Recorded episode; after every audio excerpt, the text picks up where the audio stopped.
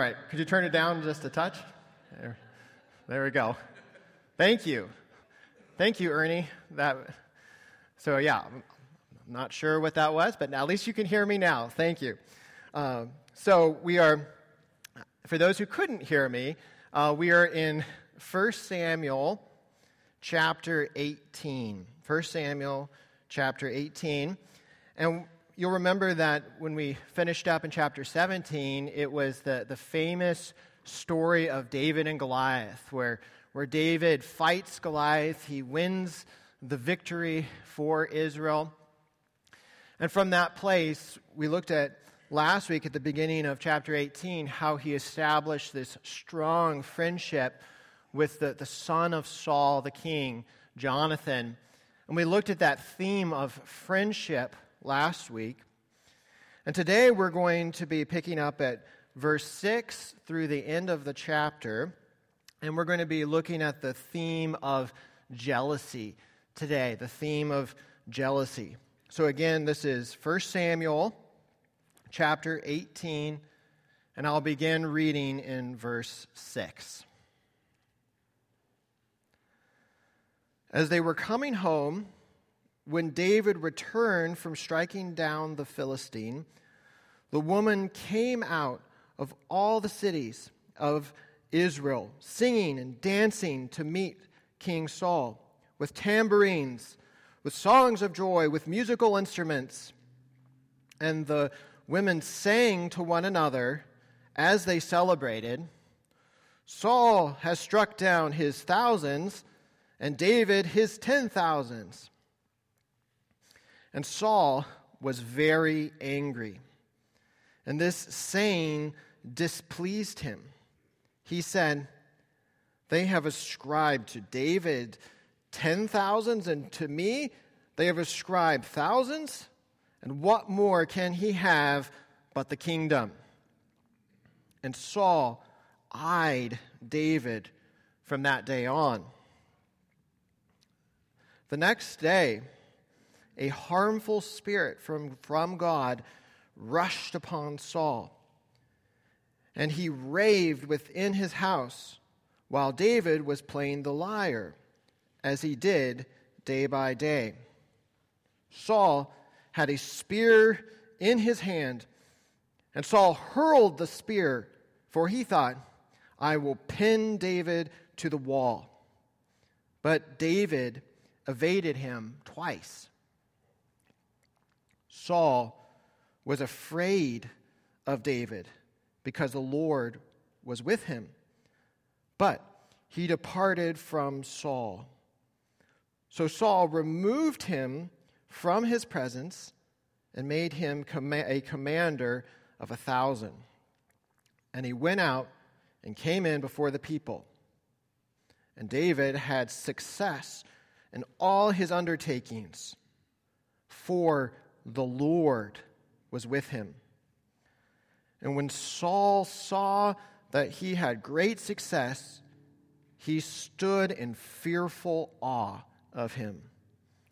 But all Israel and Judah loved David, for he went out and came in before him.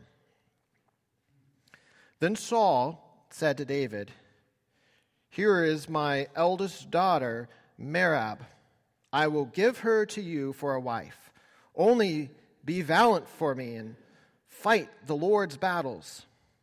For Saul thought, Let not my hand be against him, but let the hand of the Philistines be against him. And David said to Saul, Who am I? And who are my relatives, my father's clan in Israel, that I should be son in law to the king. But at the time when Merab, Saul's daughter, should have been given to David, she was given to Adriel, the Meholathite, for a wife. Now, Saul's daughter, Michal, loved David.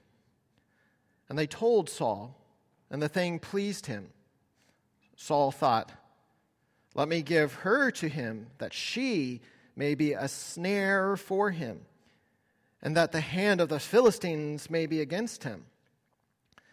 Therefore, Saul said to David a second time, You shall now be my son in law.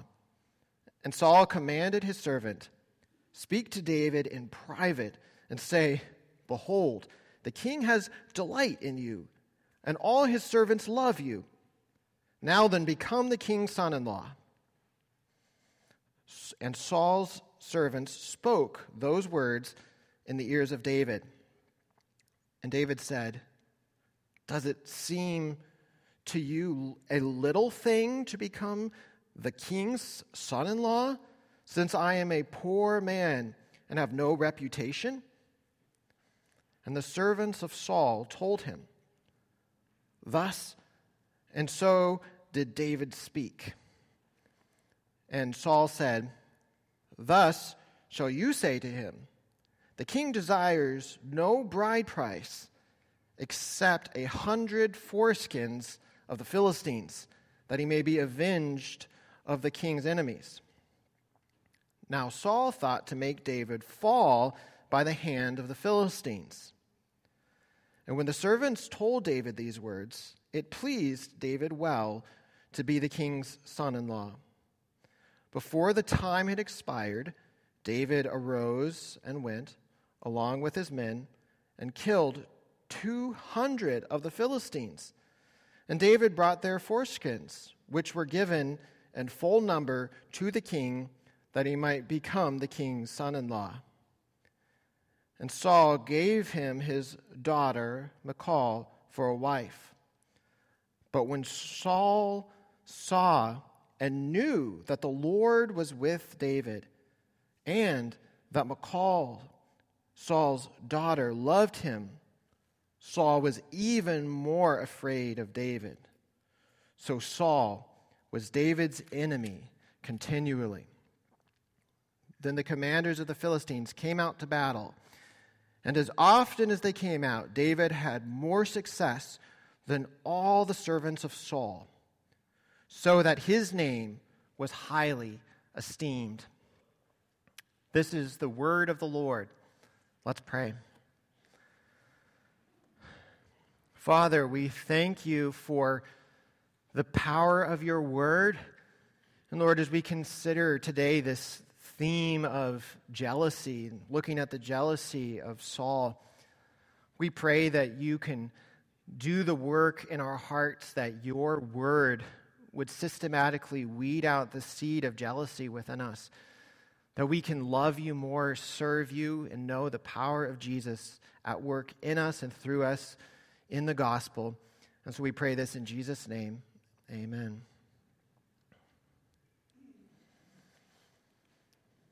Perhaps some of you have seen the 1984 film entitled Amadeus. It's about Wolfgang Amadeus Mozart, the, the great composer, and it's about his rivalry with another composer, Salieri. And music history buffs debate how much history there is to that rivalry, but it's still this interesting look at this theme of jealousy, where Mozart has more natural musical talent than almost anyone else in history from a small child. Where Salieri was a successful composer, I mean, his works are still played by orchestras today, but he wasn't a musical genius like Mozart. And there's a reason today that we know the, the name of Mozart, but probably fewer people know the name Salieri. And throughout the movie, you see how this root of jealousy grows and, and festers in the life of Salieri. And so then he tries throughout the movie to destroy Mozart, to, to undermine him at every step, because he wanted that kind of talent and acclaim and success. But of course, we know that, that jealousy is real it's something that you and I face.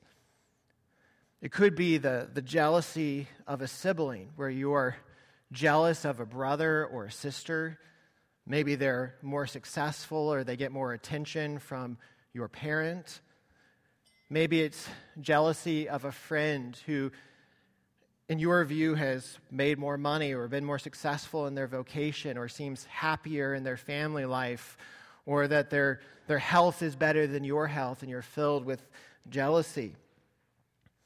Or the jealousy of a coworker or a fellow student where they're advancing beyond you. They're getting promotions when you're not. They're getting better grades when you're not. Or sometimes we can even be jealous of people that we don't even know. We can be jealous of social media influencers or celebrities wishing that we had the things that they had or the talent that they have or the success that they have. And we feel this, this root of jealousy in our heart a lot like Saul in our text. And as I read this chapter from 1 Samuel, you see how this desperate seed of jealousy begins to grow in Saul's heart as he's out of fellowship with God, and it grows and grows. And, and through the rest of this book, we're going to see how Saul is overcome with jealousy. It ends up leading to his own destruction, to the destruction of his family, to the loss of his kingship, that it, it destroys his life. But we see the very first moment, the seed of this jealousy that would eventually destroy his life. And so he stands then as the, the warning sign, warning us about the sin of jealousy. And so today we're going to ask the question how do we overcome jealousy? How do we overcome jealousy? Because we all struggle with it to one degree or another. And so here's the first remedy for jealousy that we see in our text that we need to remember the triggers of jealousy. We need to remember the triggers of jealousy. What is it that, that triggers that feeling of jealousy in your heart? And you can see the, the trigger of Saul's jealousy. Look again at verse 6. It says, as they were coming home, this was from the, the great battle with Goliath, when David returned from striking down the Philistine, that's Goliath, the women came out of the cities of Israel singing and dancing to meet King Saul with tambourines, with songs of joy, with musical instruments. And the women sang to one another as they celebrated Saul has struck down his thousands, and David his ten thousands. And so you can see the, the scene here that there's the, the celebrating band of women with all of their, their instruments singing praise to, to David for his victory. And of course, there's even a, a, a, mild failure, we could say, of the, the women here in the text that there's always danger when we are praising other people and leaving God completely out of the equation. And so it's significant that they're, they're coming with praise for Saul and for David, not praise for God. And that's always something to think about when we're praising another person to, to bring God into the equation. That if your child does well in a sports game, to say, wow, isn't it amazing that God gave you the ability to do so well in that game? Or if they do well on a test, to say, wow, God gave you that kind of work ethic that you were able to work hard and get a good grade. And I'm so thankful for God's work in your life. That it's a, it's a wonderful way to think about encouraging others. And it can guard somewhat against causing that feeling of jealousy from, from other people. But yet the women are praising David and they say that he has struck down ten thousands and Saul his thousands. And I don't think that they intended this as an insult per se for Saul. That I think that for, for an ancient warrior to say, You have struck down thousands, still would be a compliment. But it was the comparison that made it an insult, where he hadn't struck down as many as Saul. So, this was the, the trigger then for jealousy.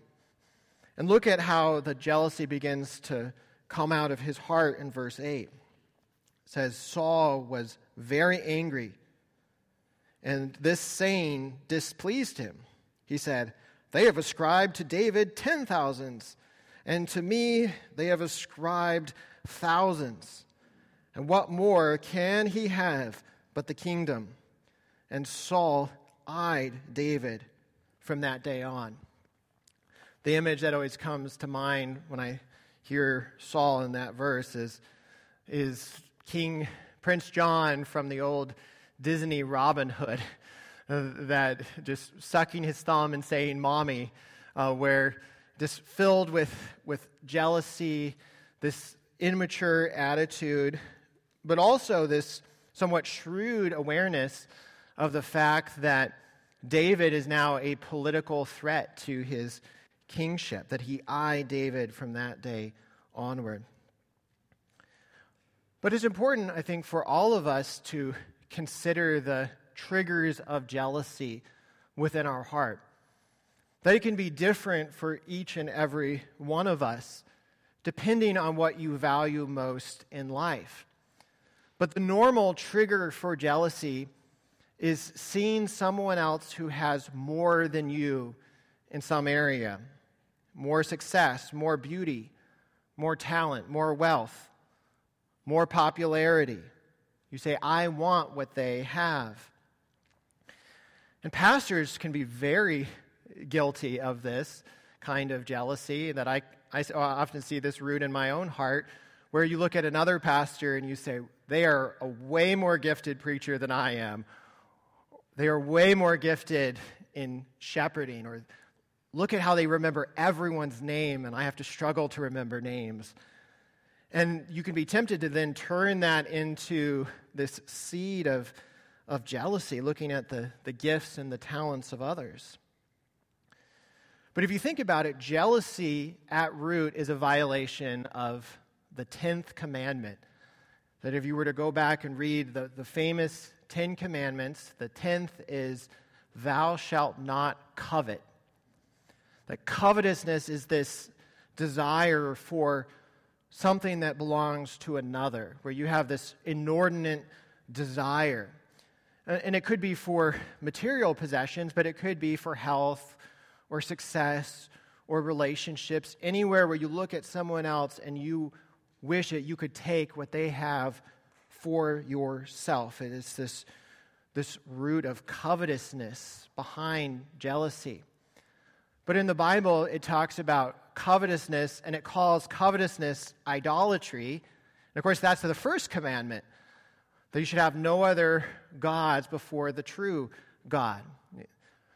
And so, there, in a sense, you can think of the Ten Commandments as a circle where they, they meet. The, the Tenth Commandment is another way of looking at the First Commandment, where when we're jealous, we're, we have some idol in our heart, that we're, we're idolizing something. We, we think that something other than God will fill us up, will make us happy, will give us the joy that we're seeking. If only I had this thing, everything would be okay. And of course, there's also a root of pride behind jealousy. I love the quote from C.S. Lewis in Mere Christianity, where he says that pride gets no pleasure out of having something, only out of having more of it than the next man. It is the comparison that makes you proud, the pleasure of being above the rest. Once the element of competition is gone, pride is gone. And so, again, jealousy, it's breaking the 10th commandment, it's covetousness, it's breaking the first commandment, it's idolatry, it's, it's rooted in pride, thinking that we should have more, we should be better than those around us. And we can so often find ourselves in this kind of prideful, covetous idolatry that is jealousy. So, again, that's the, the first remedy that we need to remember to pay attention to the triggers of jealousy. But it's not enough only to pay attention to the triggers of jealousy.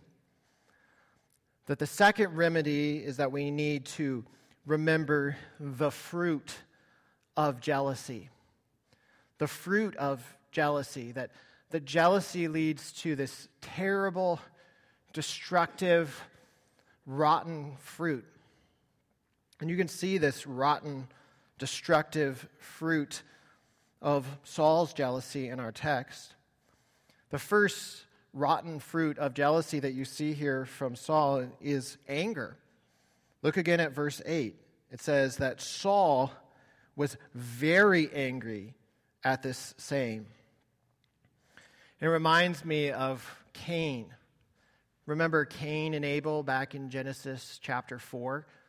That Cain was jealous of his brother Abel. And he was jealous that God accepted his sacrifice and not his own. And the Lord came to him in Genesis 4, verse 6 and 7, and said, Why are you angry? And why has your face fallen? If you do well, well, will you not be accepted? And I could imagine God saying the same thing to Saul in his anger. Why are you angry? If you do well, will you not be accepted? And God can ask you that same question. That when you feel that, that anger of jealousy welling up in your heart, God says, Why are you angry?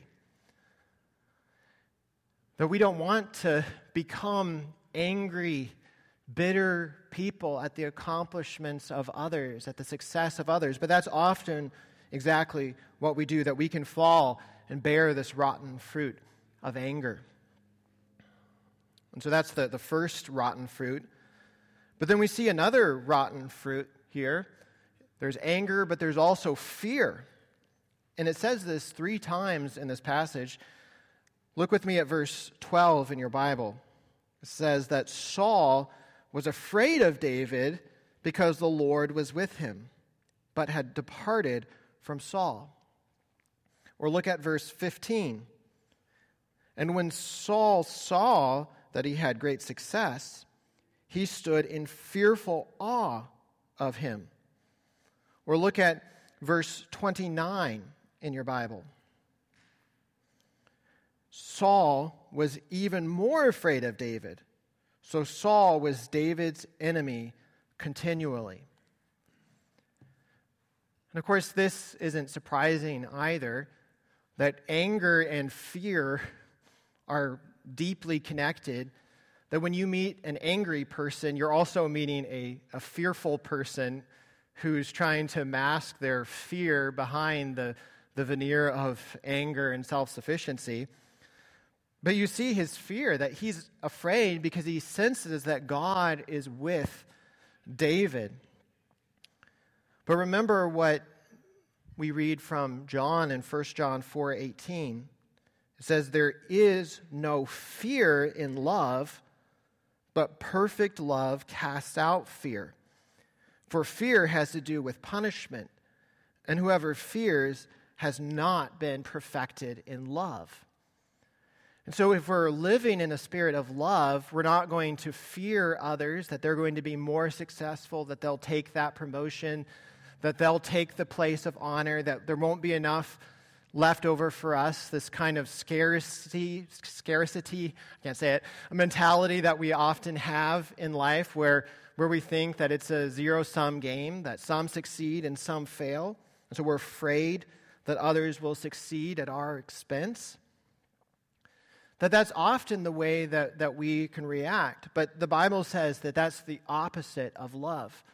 That when we're governed by love, love casts out fear. But again, Saul here is like many of us, that he's operating more from fear than from love. And so we've looked at the, the rotten fruit of, of anger, of fear. But then we see another rotten fruit beginning to come out from his jealousy. And this is the, the rotten fruit of murder, or at least it's attempted murder here. And in this way, he follows in the, the great pattern of people within the Bible who experience the, the jealousy of others. You can think of Cain and Abel that I mentioned earlier. It was jealousy that led to murder. Or, or think of Joseph's brothers in Genesis 37, that they contemplated the murder of their brother. Or think of Haman and his jealousy of Mordecai in the book of Esther, and he attempted to murder Mordecai. Or think of Paul and the religious leaders in the book of Acts. Or preeminently, think of Jesus and the religious leaders of his time. It says in Matthew chapter 27, verse 18, that they were jealous of Jesus, that they were jealous that he was drawing the big crowds, that people were going after him, not after them. And it led to their murderous intentions that they carried out in the crucifixion of Jesus. That again, this is one of the rotten fruits murder, attempted murder. And you can see how Saul tries to murder David several times, even within this one chapter. And we'll see this in future weeks as well. That first, in verses 10 and 11, he tries to pin him to the wall. We've talked several weeks ago about how he served as a music therapist for Saul when he was in his fits of his mental health crisis. And he takes his spear and he throws it at David, and David evades him. It happens twice, and so that's probably something that you should take up with HR. Um, that if your, your boss keeps hurling spears at you in the office, it's, it's a good idea to, to get out of the office to try to seek some sort of remedy for that. So, and of course, that's exactly what, what David is facing. But he seems almost oblivious that he just keeps going and he seems pretty positive in his attitude. I don't think he's catching on. Perhaps he was attributing it to the, the raving fits of Saul. Maybe he didn't think that it was actually Saul's intention to kill him, that he was not in control of his actions. But then it continues to, to escalate, where Saul then tries to orchestrate David's death. He realizes that if, if he kills David, that it would make him look bad. But eventually, if you're going to battle over and over again, statistics will catch up with you. That eventually that stray arrow will hit you. Eventually, somebody will stab you from behind in the midst of the battle. And so he tries to set David up for failure by sending him out to battle. Ironically, it's the same method of murder that David used to take out Uriah later in life that he had to repent of that act of murder himself. But here, David is going out to battle. He continues to be successful. And David becomes even more popular, that the plan backfires because now he's winning even more battles. And then Saul finds out that his daughter, Michal, is in love with David. And there's some evidence, both in our text and the passage we'll look at next week, that she actually was a, a worshiper of idols. That's why it talks about her being a snare to David. And when he, she helps David escape in the next chapter, we'll see that she puts an idol, a household idol, into David's bed to, to, to cause uh, confusion so David can get away. So it seems that she, she may not have been a faithful worshiper of Yahweh, and so perhaps Saul wanted to snare David to, to draw him away from the worship of God. But then also, he was hoping that his bride price of a a hundred foreskins of the Philistines would lead to the death of David. But again, in this kind of grisly biblical moment that David kills 200 Philistines and ends up marrying the king's daughter, again, it's all backfiring. In this way, he, he reminds me of the, the movie Gladiator. If you've seen that movie, there's Emperor Commodus and there's Maximus, the gladiator, and over and over again, as the emperor becomes jealous of this slave, this gladiator, he tries to have him killed, but then he keeps doing better and better and becomes more and more popular. And it ends up leading to the destruction of Commodus. And that's exactly what we see here in our text as well. But of course, this, this terrible fruit, this fruit of, of murder, of fear, of anger, shouldn't surprise us when we consider this root of jealousy. Just turn with me in your Bible to the book of James. James chapter 3, verse 13. James 3, verse 13. James was one of the half brothers of Jesus who writes the book of James, which is really a book about wisdom, Christian wisdom of how to live life. And look at what he says in verse 13 Who is wise and understanding among you? By his good conduct, let him show his work in the meekness of wisdom. Of course, we see the meekness of wisdom in David from our text, where he keeps saying, Who am I to become the king's son in law? And says, But if you have bitter jealousy and selfish ambition in your hearts, do not boast and be false to the truth. This is not the wisdom that comes down from above, but is earthly, unspiritual, demonic. For where, where jealousy and selfish ambition exist, there will be disorder in every vile practice. And so you can see this very stark picture from James that he says, where there is jealousy and selfish ambition, there is disorder, every vile practice. And he, he doesn't mix words when he says that it's earthly, unspiritual, demonic. This is the, the fruit of jealousy. And so, the call for each one of us, when we feel that, that beginning moment of jealousy start to rise in our hearts, when we see someone else who has more, to remember that this isn't just a casual feeling that is okay, but if that feeling of jealousy festers within your heart, it will destroy you. It will destroy those around you, that it bears terrible fruit anger, fear, murder.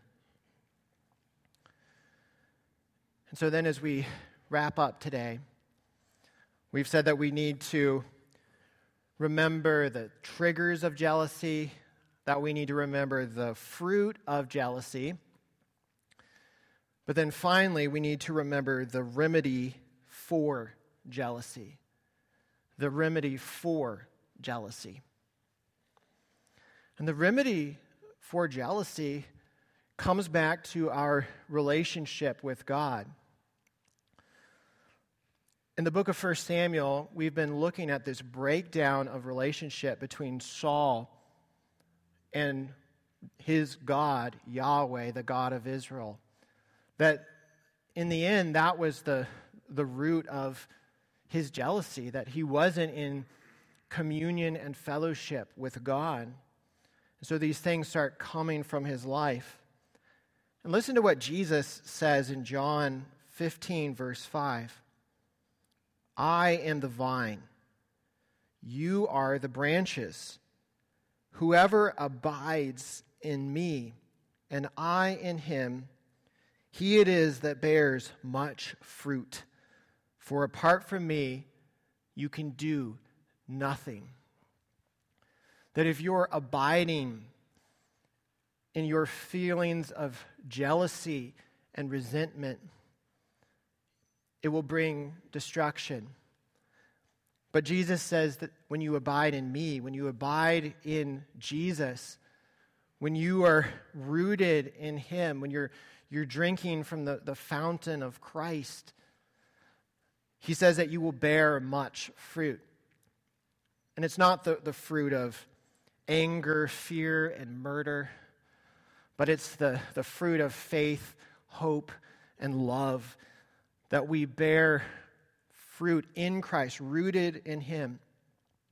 That when we've repented of our sins and put our trust in Christ, when we're abiding in Jesus, that we don't need to be jealous because we have no reason to be insecure. That we are children of the King. That we have an inheritance that will never fade and never pass away. That we are clothed in the righteousness of Christ, that we have complete acceptance, complete forgiveness because of what Jesus has done for us, that we have everything in Christ. So, why would we be jealous of another person? No reason for insecurity. But then also, when we abide in Christ, we can be thankful for what we have. That we can be thankful, saying, Lord, I may not be the most talented person in the world. There are people who are more talented, but thank you, Lord, for my gifts that you've given me. I may not have the best health, but thank you for life that you've given me. I may not have the best grades, but thank you that you've given me the opportunity to, to study and to learn. That wherever you're feeling jealousy, that the, the, the remedy for that is thankfulness for what you have in Christ, rooted in Him, abiding in Jesus as the root. And then ultimately, when you're abiding in Christ, when you're drinking from the fountain of Christ, that you can actually give thanks for others. That if Saul in our text had been drinking from the, the fountain of life in relationship with God, he could have rejoiced and given thanks that God would bring such a, a brave, successful warrior into his army, that it wouldn't have been a threat.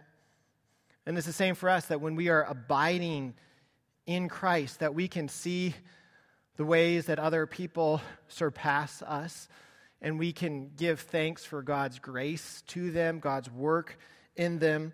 We can learn from them while remembering the hope and the joy that we have in Jesus. And it's ultimately this meal that we have the privilege of celebrating weekly, where we are reminded of, of what it looks like to abide in Christ. Even as Jesus was celebrating the Last Supper with his disciples, you could think of the, the jealousy, the, the heart of Judas at that table as this meal was celebrated for the first time, plotting against Jesus while at the table with him. But then for those who are in Christ, who are abiding in him, this is a picture of what it looks like to abide with Jesus.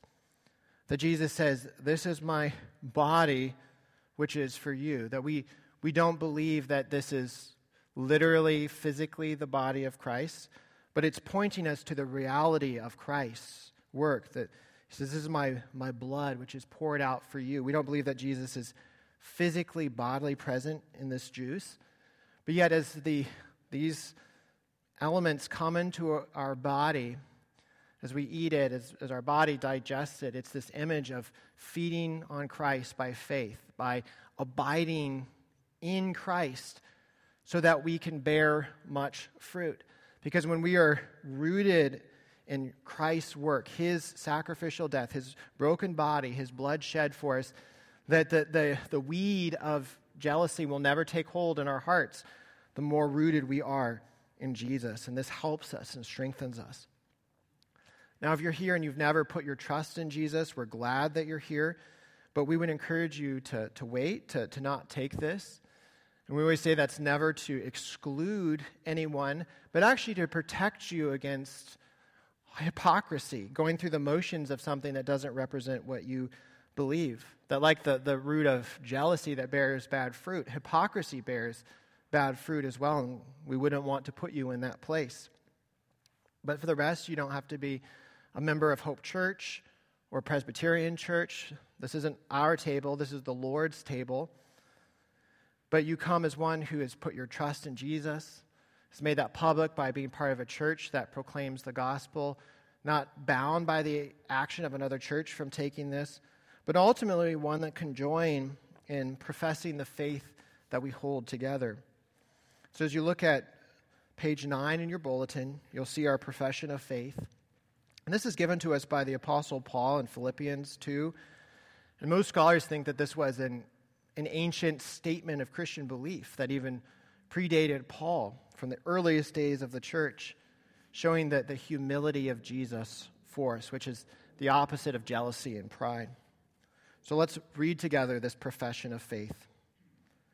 Have this mind among yourselves which is yours in Christ Jesus, who, though he was in the form of God, did not count equality with God a thing to be grasped, but emptied himself by taking the form of a servant, being born in the likeness of men. And being found in human form, he humbled himself by becoming obedient to the point of death, even death on a cross. Therefore, God has highly exalted him and bestowed on him the name that is above every name, so that at the name of Jesus every knee should bow in heaven and on earth and under the earth, and every tongue confess that Jesus Christ is Lord to the glory of God the Father.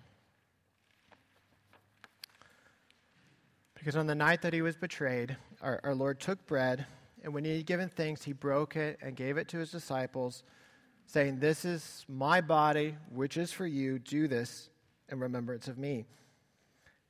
The same way after supper, he took the cup, saying this cup is the new covenant in my blood, poured out for the forgiveness of sins. Do this as often as you drink it in remembrance of me. For as often as you eat this bread and drink this cup, you proclaim the Lord's death until he comes. So we invite you to, to come forward whenever you're, you're ready. It doesn't need to be in a particular order. You can come down the center aisle here, and we will have the, the juice will be here, and you can take one of the one of these out of there, the little cups. That's the word I'm looking for. Uh, you can take one of the, the cups from here, and I'll be here to break off a piece of bread and give it to you. And then you can return this way to your chair. Uh, we also have gluten free here if anyone needs it, it has both the bread and the juice. And then if mobility is an issue, uh, feel free to raise your hand, and Ernie can bring this to you that again has both the, the juice and the bread. But let's turn to the Lord in prayer.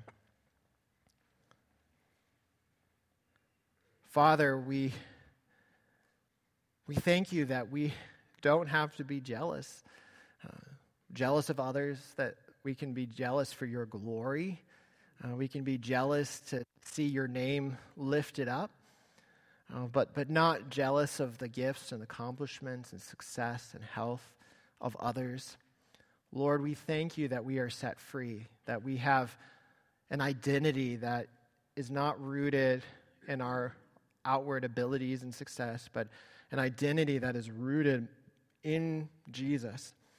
And I pray that today we can live out of our union with Jesus, that, that we would abide in Christ, that we would feed on his life by faith, that we can know who we are in Christ and so that we don't feel those feelings of jealousy or, or indulge those feelings of jealousy in the same way. But Lord, we also thank you that you are a God of forgiveness, that we've all sinned and experienced jealousy.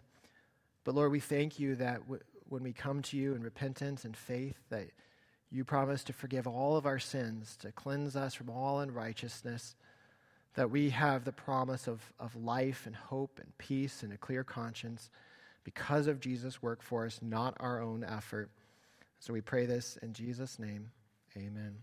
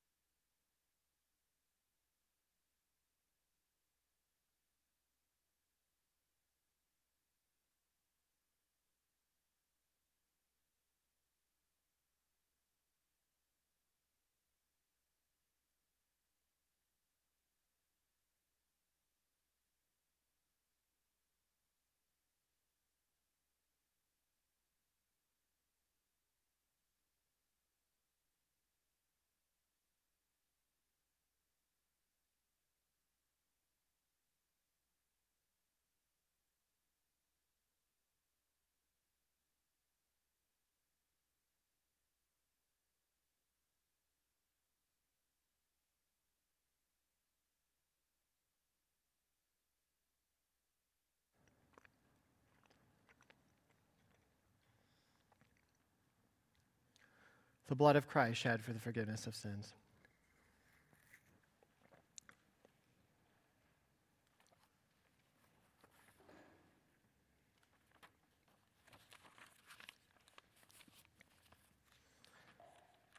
So now, as we sing our final song together, I would invite you to, to stand with me as we sing of the amazing grace of God that can free us from our jealousy, calling us to Himself.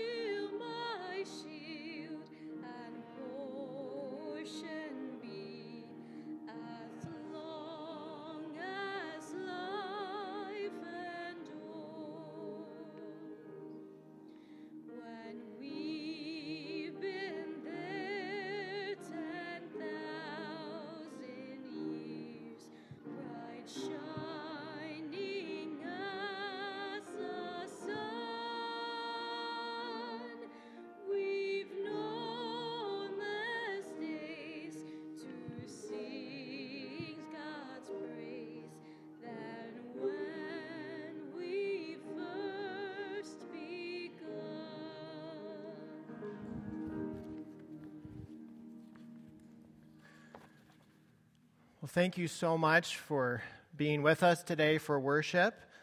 As a reminder, we would love to reach out to you. So these Connect cards are on the back table in your chair. I'd encourage you to fill those out and put those in the box on the welcome table. And also, we love getting prayer requests that we pray for every Sunday morning at 8:50. So fill that out, and it will be prayed for. And I encourage everyone to stick around after the service for, for coffee and fellowship. But hear now the, the Lord's benediction as we prepare to go out. The grace of the Lord Jesus Christ and the love of God and the fellowship of the Holy Spirit be with you all. Amen.